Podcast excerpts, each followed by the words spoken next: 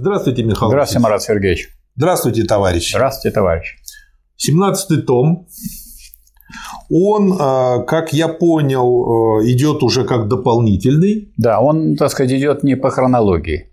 То есть в нем есть своя хронология, но уже именно своя, потому что там мы э, в прошлом томе, в 16 закончили 53 закончили годом, все 53 годом. А здесь, значит, то, что не попало вот те тома. То есть то, что было найдено после. То, что было найдено, и то, что было собрано уже после. Угу. Хорошо, но как бы том получается достаточно интересный все равно.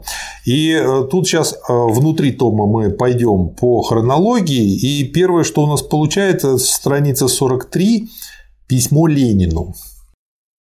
27 февраля 1915 года. Письмо Владимиру Ильичу Ленину. Здравствуйте, дорогой Владимир Ильич. Сейчас Иосиф у меня гостит и захотелось послать вам наш привет. Как живете? Что поделываете? Каково настроение? Напишите, что можете. Жаждем живого слова. Будем ожидать от вас письма. Сурен. Привет Надежде Константиновне и Григорию и вообще всем друзьям. Мой привет вам, дорогой Ильич, горячий-горячий привет. Привет Зиновьеву, привет Надежде Константиновне. Как живете, как здоровье? Я живу как раньше. Хлеб жую, доживаю половину срока. Скучновато, да ничего не поделаешь. Это, как я понимаю, он в Туруханском крае, да? А как ваши дела, делишки? У вас-то должно быть веселее. Читал я недавно статьи Кропоткина «Старый дурак» совсем из ума выжил. Читал также статейку Плеханова в речи «Старая неисправимая болтунья баба». Эх, ма, а ликвидаторы с их депутатами-агентами Вольного экономического общества бить их некому, черт меня дери. Неужели так и останутся они безнаказанными? Обрадуйте нас и сообщите, что в скором времени появится орган, где их будут хлестать по роже да порядком да без устали. Если вздумаете написать, пишите по адресу Туруханский край, село Монастырское, Сурену Спандарьяну, ваш Коба. Очень... Почему я взял это письмо? Потому что ну, показывает жизнь революционера.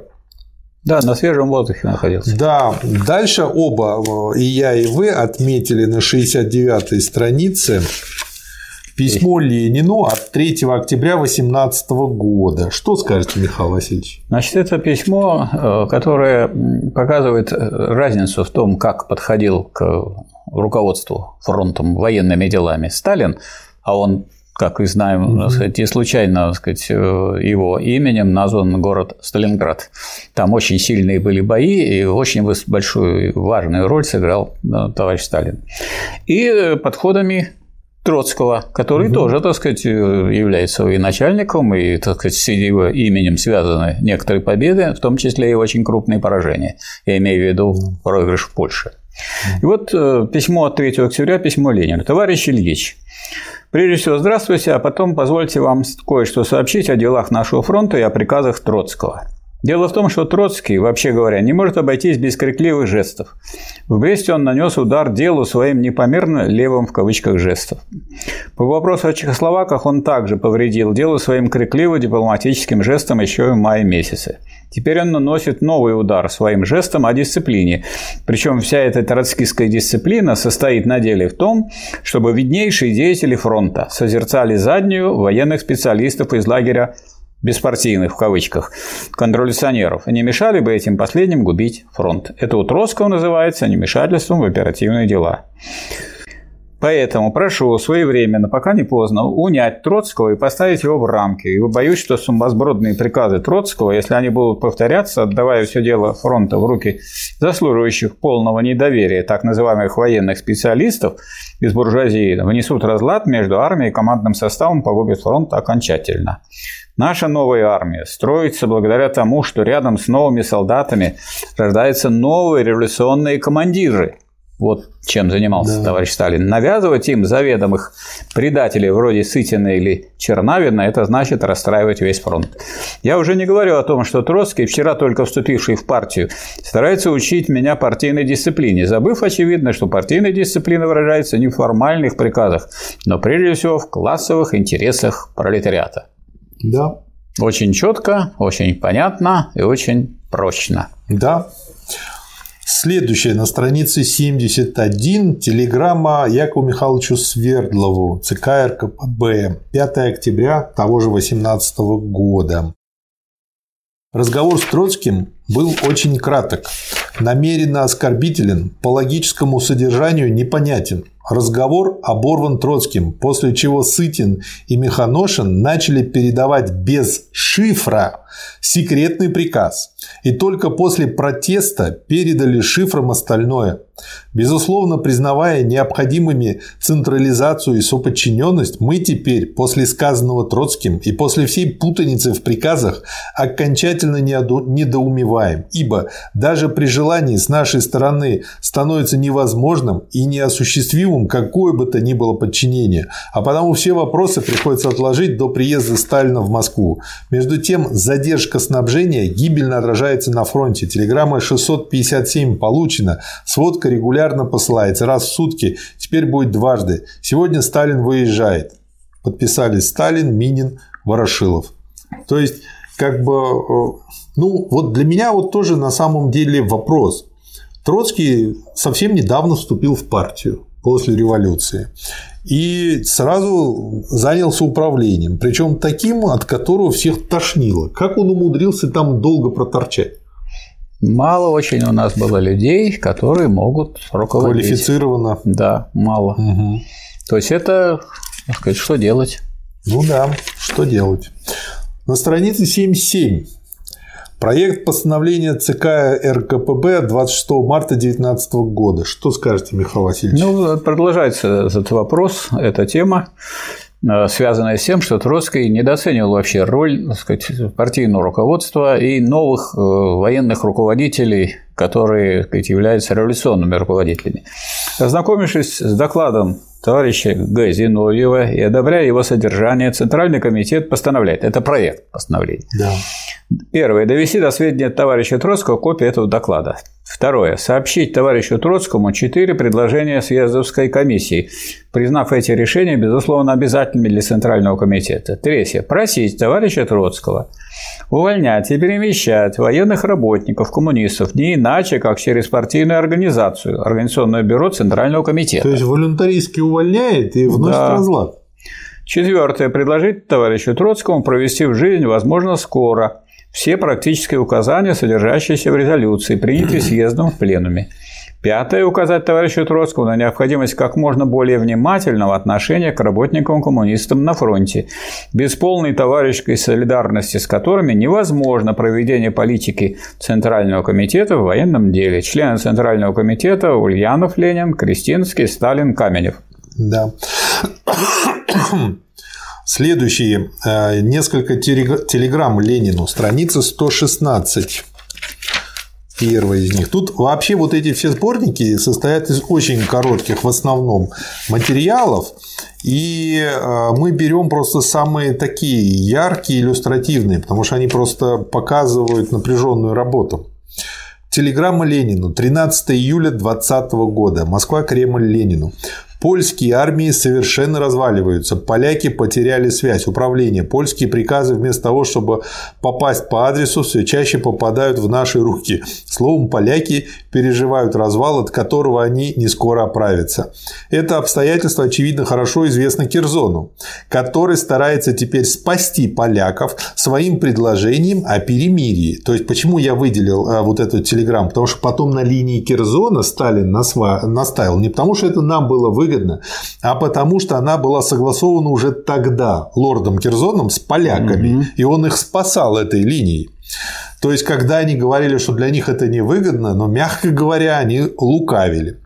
Этим же обстоятельством нужно объяснить предложение насчет Врангеля, ибо с поражением Польши Врангель теряет значение, а англичане теряют Крым. Вы совершенно правы, говоря, что у нас хотят вырвать из рук победу. Предлагаю, первое, в ответной ноте о Польше не давать определенного ответа, подчеркнуть в общих фразах миролюбие России и сказать, что если Польша в самом деле хочет мира, она могла бы обратиться к России непосредственно. Это дает выигрыш времени. Второе, о Врангеле нужно, во-первых, подчеркнуть, что посредничество посредничество Кирзона между Врангелем и советским правительством, раз уже имевшее место, не оправдало себя. Во-вторых, указать, что Крым еще не отторгнут от России, а Врангель русский генерал, с которым Россия сама может устанавливать тот или иной модус, так же, как устраивает, устраивает она вообще свои внутренние дела самостоятельно, что все внутренние вопросы, в том числе и крымский вопрос, Россия будет решать самостоятельно. Очень-очень-очень хороший материал. Дальше страница 122. Опять телеграмма Ленину 24 июля 2020 года. Первое положение, первое положение на фронте Буденного хорошее. Противник, видимо, поставил целью истомить части Буденного, ибо вместо расколоченных частей противника каждый раз появляются новые и лезут на Буденного как мухи.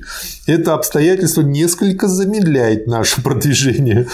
Вчера мы приказали Буденному прорвать фронт и занять Львов до 30 июля. Возможно, эта операция удастся. Второе. На Крымском фронте подготовляем наступление, которое может быть начато не ранее 5-10 августа. Если противник не предупредит нашего наступления, операция должна удастся наверняка. Телеграмма Ленину 12 августа 1920 года. Ленину. Первое. Хотелось бы приветствовать и вас, и себя с победой, но должен признаться, что в заявление Ллойд Джорджа, переданное Каменевым, не верю. Второе. Наш теперешний удар на Врангеля не может быть сокрушительным, так как ввиду нераспорядительности ставки северные дивизии перебрасывались на Крымский фронт медленно, с большими интервалами, и мы вынуждены были вводить их в бой по частям, не дожидаясь подхода остальных войск. Например, бригада добровольцев до сих пор еще не подвезена целиком, так как полевой штаб почему-то назначил нормой перевозки один эшелон в день, а всего в бригаде 23 эшелона. То есть 20 целый месяц она должна ехать. Почему я это выделил? Вот тот опыт, на котором Сталин основывался, когда создавал ту армию, которая победила в Великой Отечественной mm-hmm. войне. Очень ценный. Следующий материал – телеграмма Каменеву, очень короткая. 13 августа 2020 года. Ваша последняя директива без нужды опрокидывает сложившуюся группировку сил в районе этих армий, уже перешедших в наступление. Директиву эту следовало бы дать либо три дня назад, когда конармия стояла в резерве, либо позднее, по взятии конармии района Львов. В настоящее время она только запутывает дело и неизбежно вызывает ненужную вредную заминку в делах в интересах новой перегруппировки. Ввиду этого я отказываюсь подписывать соответствующее распоряжение Юго-Запада в развитии вашей директивы. Страница 135. Сейчас дойдем до того, что вы выделили, Михаил Васильевич заявление в Президиум 9-й партийной конференции 23 сентября 2020 года.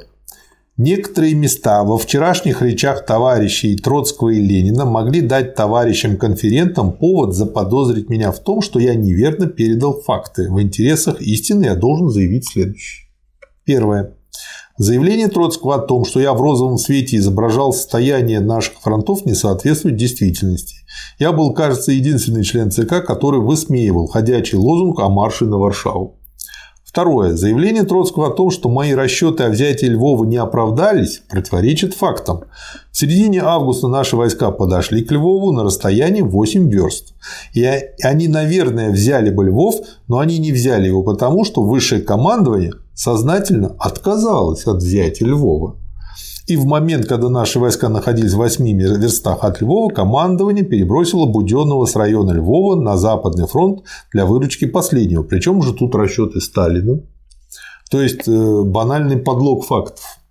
Третье. Заявление Ленина о том, что я пристрастен к Западному фронту, что стратегия не подводила ЦК, не соответствует действительности. Никто не опроверг, что ЦК имел телеграмму командования о взятии Варшавы 16 августа.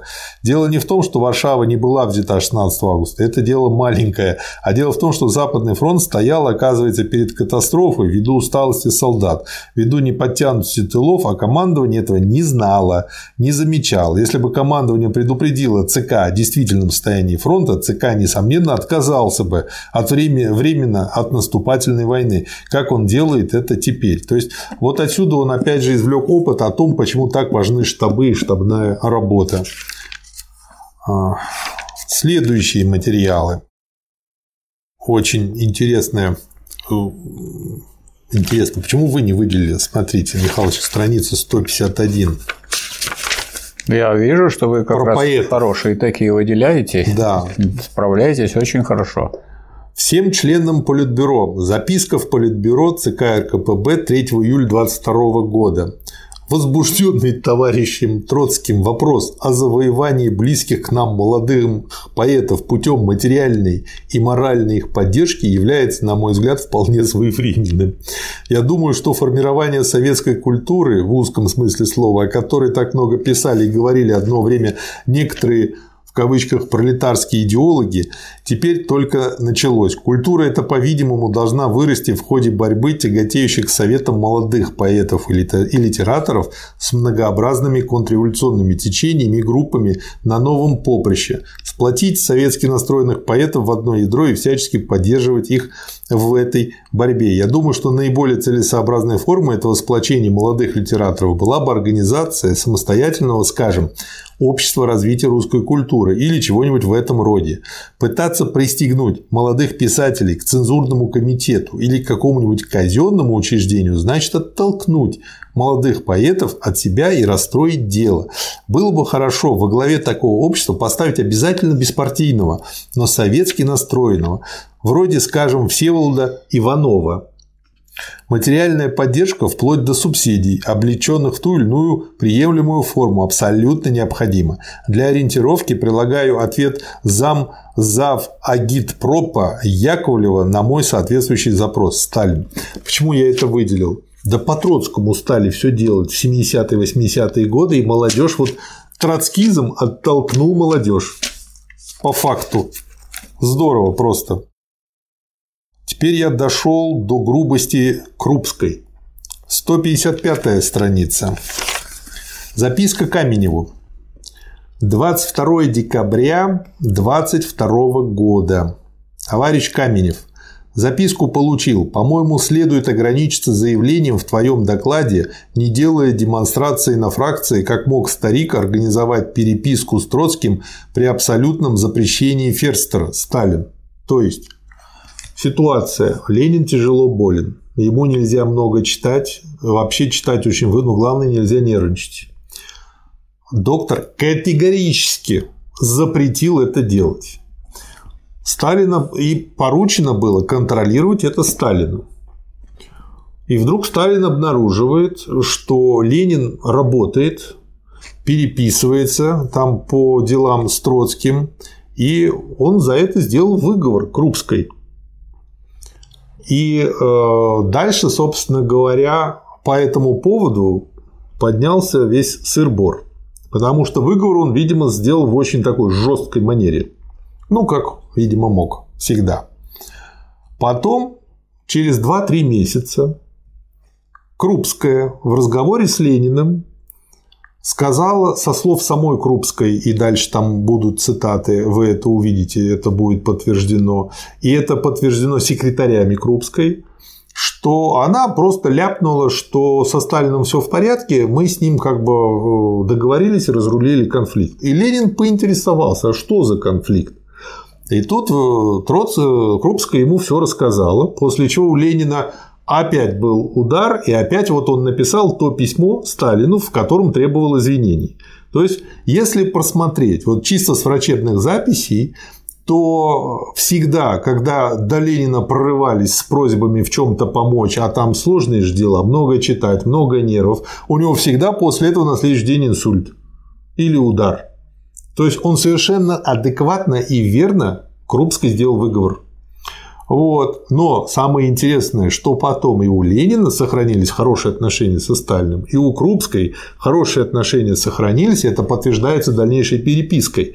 То есть, когда Хрущев потом это раздувал в своей речи, он, э, и он знал обо всех этих фактах, как и другие товарищи в ЦК, он сознательно лгал. Вот почему я подчеркнул и это. сознательно раздувал. Да, и сознательно раздувал. Вот почему я подчеркнул Да. этот материал. Дальше вы отметили на странице 185, Михаил. Нет, на странице 161. Давайте на 161 тоже На подходит. 100, странице 161 ну, Сталин такое делает замечание в отношении того, как оценивал Троцкий Угу. возможность победы социалистической революции в России. Но он так оценивал, как соответствует его точке зрения, что она невозможна. Угу. Поэтому вот на это обращает внимание Сталин. Я помню, например, как товарищ Троцкий, кажется, полтора года назад уверял нас в Политбюро, что дни советской власти сочтены, в кавычках, что кукушка уже прокуковала и прочее. То есть, несмотря Хороший на... коммунист. Да, несмотря на то, что у него были очень важные позиции, очень важные, э, можно сказать, должности, тем не менее, он свою главную, так сказать, позицию о том, что, дескать, мы, конечно, тут вот воюем, но мы все ждем, когда нам начнет пролетариат Запада, а так мы временно здесь, так сказать, существуем. То есть человек присоединился к партии после победы, Да, поработал в ней на руководящих сразу должностях Да. три года, а Да. потом говорит, кукушка прокуковала. да. То есть мало того, что он так сказать, э, и- имел действительные поражения, там, если взять эти Ну, события при в Польше, таких кукушках, естественно, так откукукают. то понятно, что с таким настроем, конечно, нельзя участвовать действительно последовательно в Да. революционном строительстве. Да. Следующий у вас страница 185. Да, 185 – это вот, э, можно сказать, такая характеристика э, отношения Сталина к, к себе, к э, своей фамилии, к этому названию, как известно, его зовут Джугашвили. Он относился к этому очень просто. Мы и в других местах видели, когда один молодой человек э, попросил, а нельзя ли мне вот э, какую-то выбрать такую фамилию Сталин. И вот еще в другой случай. Дорогой товарищ, против присвоения фамилии Сталин никаких возражений не имею. Наоборот, буду очень рад, так как это обстоятельство дает мне возможность иметь младшего брата. У меня братьев нет и не было. 185 страница. Вот и все. Да. Очень интересно. Дальше на странице 233. Да, на странице 233. Это письмо Молотову, Рыкову, Бухарину и другим. Мгм. Здесь говорится о Зиновьем. О группе Зиновьева. Да, группа Зиновьева является сейчас наиболее вредной, страница 232, и удар должен быть нанесен на пленуме именно этой группе. Не только Лашевича нужно вывести из ЦК, но и Зиновьева нужно вывести из Политбюро с предупреждением вывода его из ЦК, если не будет прекращена его работа по подготовке раскола. Восьмое. Возможно, что после этого Зиновьев подаст в отставку по ИККИ. Это исполнительный комитет Коммунистического интернационала. Мы ее должны принять. Во всяком случае, после вывода из Политбюро Зиновьев не может быть, э, не может быть уже предом. Это поймут все секции и сделают сами необходимый вывод. Мы перейдем тогда от системы преда к системе секретариата в ИККИ. Да. Вот это вот надо иметь в виду. И следующий 255 страница. На 255 странице я отметил то, что всегда последовательно проводил товарищ Сталин, Это письмо Молотову 23 декабря 1926 года. и что соответствовало чему? Тому, что производительность труда растет, Да. а если производительность труда растет, значит за одно и то же время можно сделать больше И продукции. цены должны снижаться. А раз значит, на э, единицу продукции меньше труда, а раньше меньше труда, то цены должны идти вслед за тем, как двигается труд. Это не желание там кому-то потрафить или нравится снижение цены, это объективная линия, которая противостоит монополистическое загнивание. Потому что когда был капитализм свободной конкуренции, то конкуренция капиталистов заставляла понижать цены как раз в связи с э, уменьшением затрат. И вот по этому поводу в письме Молоту он пишет, что вот вырабатываем срочные и конкретные меры по снижению розничных цен в скоб- в скобках. Будем зверски нажимать на торговую кооперативную сеть. Так и хочется, чтобы сейчас кто-нибудь зверски наж- наж- нажал бы на всю нашу торговую сеть, чтобы она стала снижать. А она только и делает, что повышает цены на все. Я что смеюсь? Я просто вспомнил, как Владимир Владимирович Зверский нажал на банковскую систему, А я- в результате которой 2 триллиона рублей туда уплыло. А я вспомнил э, про анекдот э, в период Брежнева. Брежнев вызывает э, помощника и говорит, вот впишите, что надо ну, вот, э, цены повысить Ну, а на что нужно повысить? Ну, вот на все товары на букву F. Там посчитал госплан и говорит, не получается, Леонид Ильич. Я же сказал, на букву Ф, на все. Да. Так. Следующий материал на странице 333. Письмо Ворошилову. 23 марта 30 года. Совсекретно. Получил оба документа и объяснительную записку Тухачевского и соображения в кавычках штаба. Ты знаешь, что я очень уважаю Тухачевского. То есть, как бы вот, э, когда говорят, что он на него зуб имел там или еще что-то, нет, уважал. Как необычайно способного товарища. Но я не ожидал, что марксист слово «марксист» выделено, который не должен отрываться от почвы, может отстаивать такой оторванный от почвы фантастический в кавычках план. В его в кавычках плане нет главного, то есть нет учета реальных возможностей хозяйственного, финансового, культурного порядка. Этот план нарушает в корне всякую мыслимую и допустимую пропорцию между армией как частью страны и страной как целым. То есть вот диалектика да, угу. с ее лимитами хозяйственного и культурного порядка. План в кавычках сбивается на точку зрения чисто военных в кавычках людей, нередко забывающих о том, что армия является производным от хозяйственного и культурного состояния страны. Как мог возникнуть такой план в кавычках в голове марксиста, прошедшего школу гражданской войны? Я думаю, что план Тухачевского является результатом модного увлечения левой фразой, результатом увлечения бумажным, канцелярским максимализмом. Поэтому-то анализ заменен в нем игрой в цифире, а марксистская перспектива роста Красной Армии – фантастикой. Осуществить такой план значит наверняка загубить и хозяйство страны, и армию. Это было бы хуже всякой контрреволюции. Отрадно, что штаб РКК при всей опасности искушения ясно и определенно отмежевался от плана Тухачевского. 23 марта 30 года. Очень здорово. Так, следующее письмо и вы, и я, мы оба отметили на странице 369. Письмо от Дженикидзе 24 сентября 30 года. Что скажете, Михаил? Сталин пишет, что прощи-ка поскорее показания Кокурина Троицкого, преподавателя военной академии, и подумай о мерах ликвидации этого неприглядного дела. Стало быть, Тухачевский оказался в плену у антисоветских элементов и был сугубо обработан тоже антисоветскими элементами из рядов правых. Так выходит по материалам. Возможно ли это? Конечно, возможно, раз оно не исключено. Видимо, правые готовы идти даже на военную диктатуру, лишь бы избавиться от ЦК, от колхозов и совхозов, от большевистских темпов развития индустрии. Как видишь, показания Орлова и Смирнова об аресте Политбюро и показания Кокурина и Троицкого о планах и концепциях Троцкого имеют своим источником одну и ту же питательную среду – лагерь правых. Эти господа хотели, очевидно, поставить военных людей Кондратьевым, Громановым, Сухановым. Кондратьевская, Сухановская, Бухаринская партия. Таков баланс. Ну и дела. Да, покончить с этим делом обычным порядком, немедленный арест и прочее нельзя.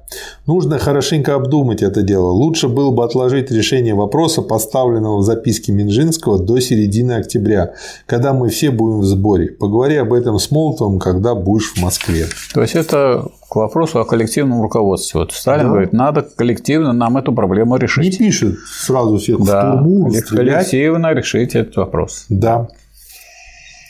Дальше очень хороший материал, связанный со Станиславским.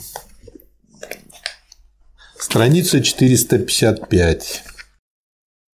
Письмо Станиславскому. 9 ноября 1931 года. Многоуважаемый Константин Сергеевич, я не очень высокого мнения о пьесе «Самоубийство». Пьеса Эрдмана «Самоубийца», уточнение редактора. Ближайшие мои товарищи считают, что она пустовата и даже вредна. Мнение и мотивы реперткома можно узнать из, предлож... из приложенного документа. Мне кажется, что отзыв реперткома недалек от истины. Тем не менее, я не возражаю против того, чтобы дать театру сделать опыт и показать свое мастерство. Не исключено, что театру удастся добиться цели. Культ проб ЦК нашей партии, товарищ Стецкий, поможет вам в этом деле.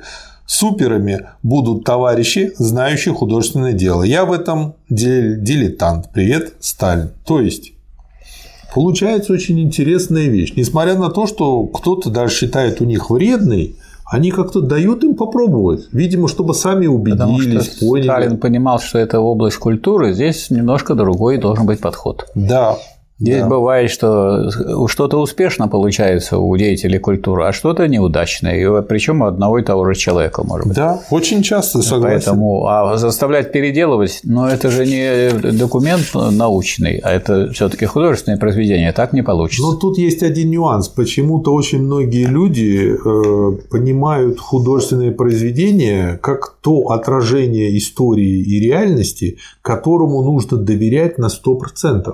А это неправильно. И в результате у них такой кишмиш в башке вылазит. И главное, они так эмоционально к этому привязываются, что трудно что-то сделать с этим. Но в этом сила искусства. Да. Оно влияет очень на умы. Говоря ученым языком, лимбическая система рулит.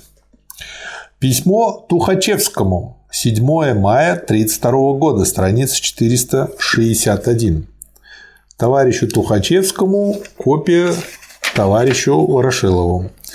Приложенное письмо на имя товарища Ворошилова написано мной в марте 30 года. Оно имеет в виду два документа. А вашу записку о развертывании нашей армии с доведением количества дивизий до 246 или 248, не помню точно, б. Соображение нашего штаба с выводом о том, что ваша записка требует, по сути дела, доведения численности армии до 11 миллионов душ, что записка это ввиду этого нереально, фантастично, непосильно для нашей страны. В своем письме на имя Ворошилова, как известно, я присоединился в основном к выводам нашего штаба и высказался о вашей записке резко отрицательно, признав ее плодом канцелярского максимализма, результатом игры в цифры. Ну, мы читали об этом только что. Угу. Так было э, дело два года назад. То есть два года назад вот было это сделано, были такие выводы. Что же сделал Тухачевский за два года? Ныне, спустя два года, когда некоторые неясные вопросы стали для меня более ясными, я должен признать, что моя оценка была слишком резкой, а выводы моего письма не во всем правильны. Во-первых, ближайшее знакомство с делом показало, что цифра 11 миллионов душ не вытекает из вашей записки, ибо то, чего может требовать ваша записка и чего она на самом деле требует, это армия в 8 миллионов душ. Конечно, 8-миллионная армия тоже нереальна, не нужна и непосильна для нашей страны, по крайней мере, в ближайшие 3-4 года, не говоря уже о первой пятилетке, но 8 миллионов все же не 11 миллионов. То есть в этом Сталин поправил э, как бы сам себя. Во-вторых, несомненно, что изменившийся за последние годы характер армии, рост техники военного транспорта и развитие авиации, появление механизированных частей и соответствующая реорганизация армии создают совершенно новую обстановку, лишающую старые споры о большом количестве дивизий их решающего значения. Нет нужды доказывать, что не количество дивизий, а прежде всего их качество, их насыщенность техникой будет играть отныне решающее значение. Я думаю, вы согласитесь со мной, что 6-миллионной армии, хорошо снабженной техникой и по-новому организованной, будет вполне достаточно для того, чтобы отстоять независимость нашей страны на всех, без исключения, фронтах. Да. Страница 474. Письмо Кагановичу. Ох, тут хорошее письмо по поводу культурных наших дел. 7 июня 1932 года. Здравствуйте, товарищ Каганович. Первое. Удалось, наконец, прочесть пьесу Демьяна Бедного «Как 14-я диви... 14 дивизия в рай шла». По-моему, пьеса вышла неважная, посредственная, грубоватая, отдает кабацким духам и забилует трактирскими остротами. Если она и имеет воспитательное значение, то, скорее всего, отрицательное. Второе. В новом мире печатается новый роман Шолохова «Поднятая целина». Интересная штука.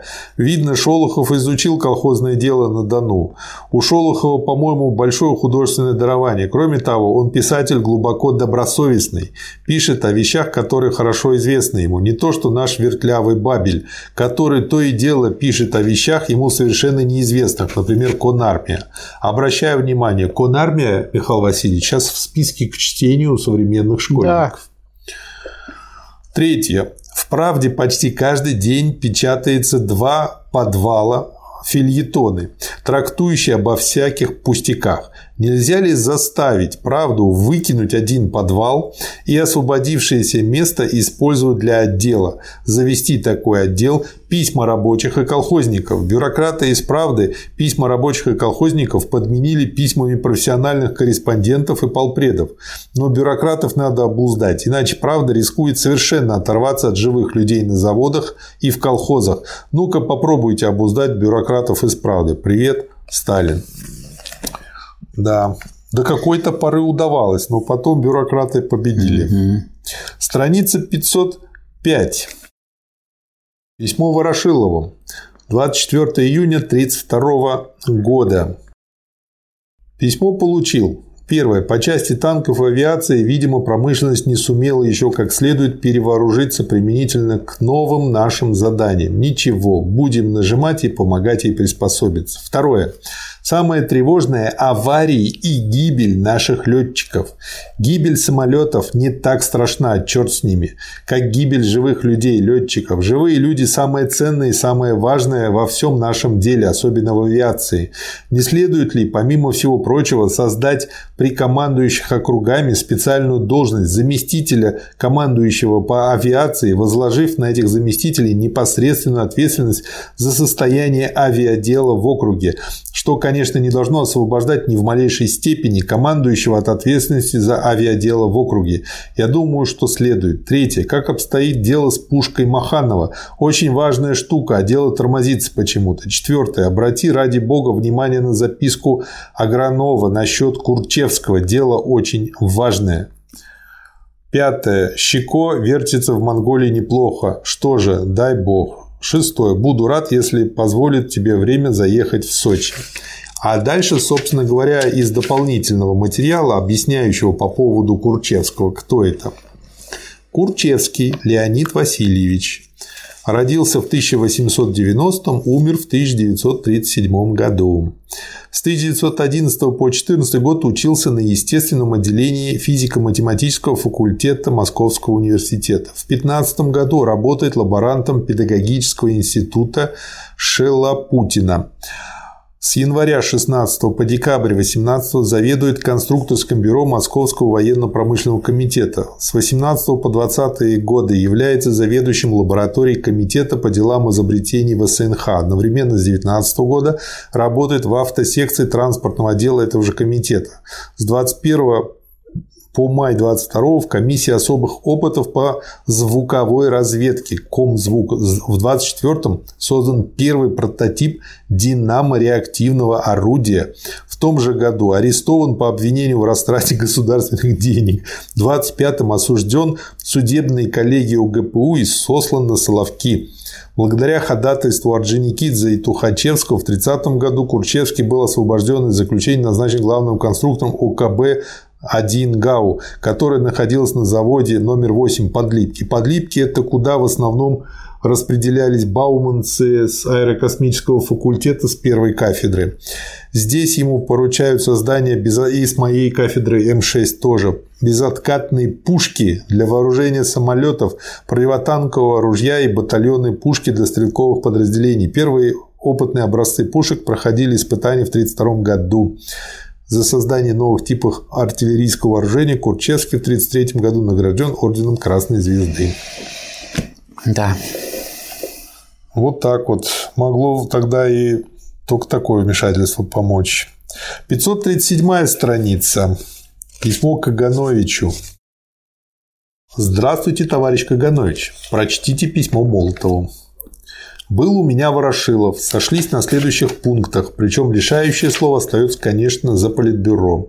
Военный бюджет 1933 года, включая все, в том числе и увеличение жалования красноармейцам и составу в 1933 году, должен быть составлен в пределах 5-6 миллиардов рублей.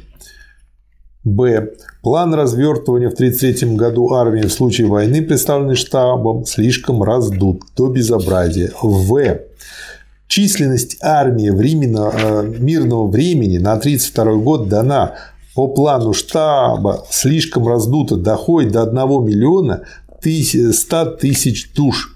То есть, а там 6 миллионов было у Тухачевского, да. а тут 1 миллион. Это просто говорит о том, как оторвался все-таки он от реальности? Штаб забывает, что механизация армии во всех странах ведет к сокращению ее численности. Ну и в самом конце, значит, один из последних пунктов мне тоже очень понравился. Посылаю вам гнуснейший пасквиль и на корреспондента Бассехиса на советскую экономическую политику. Бассехис, корреспондент New Free Presse, он писал в свое время гнусно о принудительном труде в лесной промышленности, страница 538. Мы его хотели выгнать из СССР, но ввиду раскаяния он был оставлен в СССР. Он писал потом, после раскаяния, гнусности о политике хозрасчета, но мы по глупости своей прошли мимо этих глупостей. Теперь он изощряется по поводу займа и колхозной торговли, а мы молчим как идиоты и терпим клевету этого щенка капиталистических лавочников. Большевики, хе-хе, предлагаю. Первое облить грязью эту капиталистическую мразь на страницах «Правды» и «Известий». Второе. Спустя некоторое время после этого изгнать его из СССР. Все. Привет. Дальше. Страница 530 о соци... Нет, не 530, а 550 о социалистической собственности. Тут, тут весь том такие вот маленькие телеграммы. Но очень работы. хорошие, да. интересные. Письмо Кагановичу и Молотову. Ранее 24 июля 1932 года. Первое. Если будут возражения против моего предложения об издании закона против расхищения кооперативного и колхозного имущества и грузов на транспорте, дайте следующее разъяснение. И дальше вот он объясняет, почему. И, в общем-то, многим людям, которые не вполне изучили политэкономию, непонятно, почему, если на Западе за воровство дают 2-3 года, а у нас могли и расстрелять за расхищение социалистической собственности. Потому что это из основного. Капитализм не мог бы разбить феодализм, он не развился бы и не окреп, если бы не объявил принцип частной собственности основой капиталистического общества, если бы он не сделал частную собственность священной собственностью, нарушение интересов которой строжайше карается и для защиты которой он создал свое собственное государство. Социализм не сможет добить и похоронить капиталистические элементы и индивидуально-рваческие привычки, навыки, традиции, служащие основой воровства, расшатывающие основы нового общества, если он не объявит общественную собственность, в скобках кооперативную, колхозную, государственную, священной и неприкосновенной. Он не может укрепить и развить новый строй и социалистическое строительство, если не будет охранять имущество колхозов, коопераций, государства всеми силами, если он не отобьет охоту у антиобщественных кулацких капиталистических элементов расхищать общественную собственность. Очень здорово объяснено. Да, и понятно. Да, да. Ну, в общем, так как он может. Дальше, опять же, а, по поводу МТС 563 страница. Это то, что, собственно говоря, потом распустили. И опять же, это нельзя уже назвать тогда ошибкой, это было вредительство, потому что это было понятно, что нельзя делать уже в 1932 году. И не просто понятно, а всем об этом написано и Кагановичу, и Молотову, и Ворошилову. 5 августа И другим членам года. Политбюро. Да, то есть все Политбюро знало. Главный недостаток в работе руководящих органов по сельскому хозяйству, высших и низших, состоит в настоящий момент в прорехах организационного характера. Дефекты в организации наркомзема, дефекты в организации трактора-центра и МТС, дефекты в деле подготовки кадров для МТС, совхозов, дефекты в деле расстановки сил, ненужность колхоз-центра и его местных органов. Таковы организационные проехи. Многие думают, что организационный вопрос – пустяковый вопрос. Это грубая ошибка. После того, как уже выработана правильная линия, организационный вопрос есть решающий вопрос, так как организационный вопрос означает проведение в жизни исполнения требований правильной линии. Как разрешить устранить это несоответствие между наличием правильной линии и отсутствием его правильного организационного разрешения. Необходимо, первое, ну и дальше пишет, выделить из НКЗема зерновые и животноводческие совхозы в отдельный наркомат, а наркомзему оставить работу по колхозному хозяйству как основную, дифференцировать трактороцентры МТС по основным культурам, Третье. Усилить роль областных органов МТС. Четвертое. Добиться того, чтобы начальники МТС были не только техниками, знающие трактор сельхозмашин, но и агрономами и политиками. И политиками, общественниками, умеющими вести дело с мужиком, в кавычках. Да, да. Ну как и дальше, настоящие большевики. Да, подробно все это расписывается. То есть, зная вот это все, как можно так сделать? Короткий материал, ну, тоже очень интересный, страница 267 про Дворец Советов. Только не 200. Ой, 567, да, да. Михаил оговорился. Письмо Ворошилову, Кагановичу и Молотову. Это на месте снесенного храма Христа Спасителя Дворец mm-hmm. Советов. Ну и э, Сталин тут, в общем-то, пишет, что проект Щусева тот же собор Христа Спасителя, но без креста пока что. Возможно, что Щусев надеется дополнить потом крестов крестом. Надо бы, скобках, по моему мнению, обязать Иофана А. не отделять малый зал от большого, а совместить их согласно здания правительства. Б. Верхушку дворца оформить, продолжив ее ввысь в виде высокой колонны. Я имею в виду колонну такой формы, какая была у Иофана в его первом проекте. В. Над колонной поставить серп и молот, а не Ленина или Сталина, да, а освещающийся изнутри электричеством. Г. Если по техническим соображениям нельзя поднять колонну над дворцом, поставить колонну возле, около дворца. Вот. Ну и четвертое, мне понравилось. Меня угнетает мысль о том, что из-за меня портится или может испортиться отпуск Молотова. Который раз? Пусть Молотов выезжает немедленно в отпуск. Я буду в Москве скоро, очень скоро. Это у меня решено независимо от всего, от здоровья как я понимаю. Да.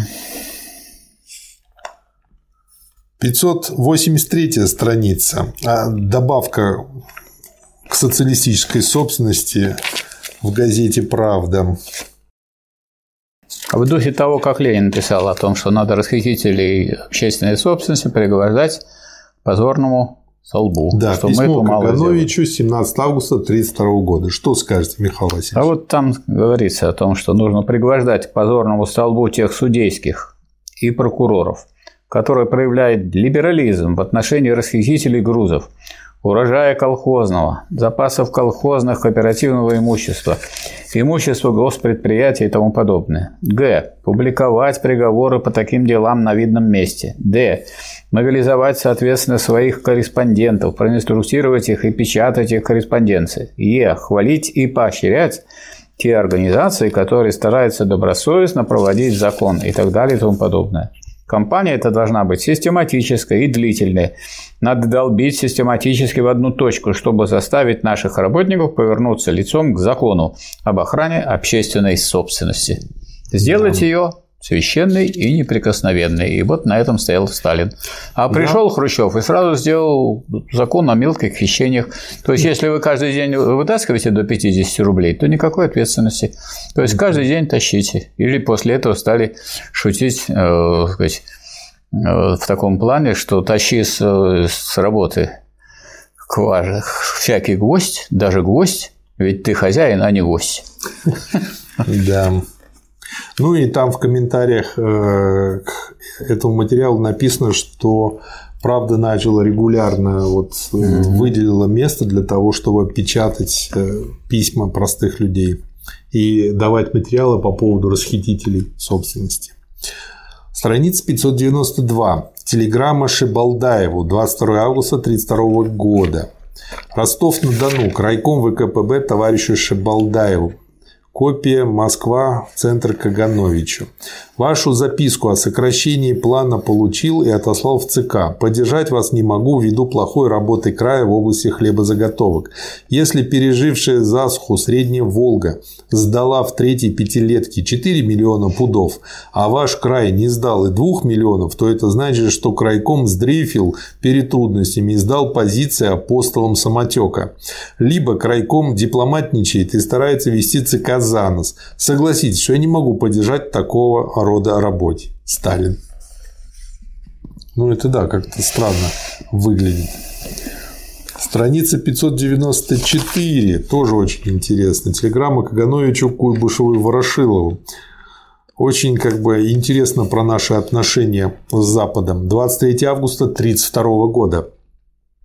Дело о поддержанных автомобилях General Motors очень подозрительное. Нас могут надуть и постараться сбыть всякий хлам.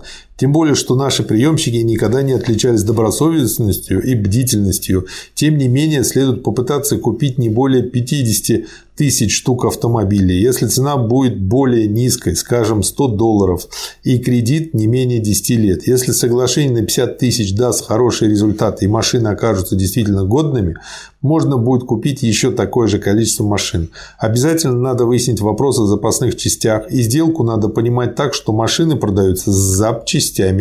Нам нужны главным образом грузовики, поэтому из 50 тысяч машин следует взять 45 тысяч грузовых и 5 тысяч легковых. Вот так. То есть выкручивались как могли. Да. И на странице 596 телеграмма Ворошилову. Это последний материал этого 17-го тома. 17 декабря 1932 года. Письмо получил. Чтобы дать работникам возможность развернуть заготовки в декабре, открытие пленума перенесли на 5 января. С пленумом торопимся по соображениям организации последнего нажима. Это, если э, товарищи помнят, то тогда мы просили по заготовкам, потому что очень многие понадеялись на самотек. В целях скорейшего окончания годового плана хлебозаготовок ввиду современного перехода на Своевременного. своевременного перехода на продналог по хлебу для компании будущего года и еще из-за того, чтобы наладить работу к весеннему севу на Северном Кавказе и Украине.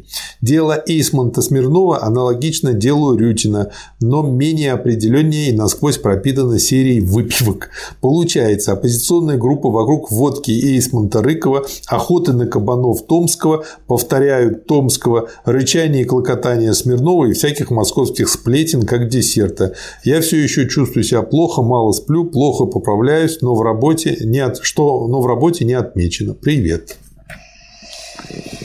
Как назовем выпуск, Михаил Васильевич? Сталин в работе. Кстати, да, очень хорошо.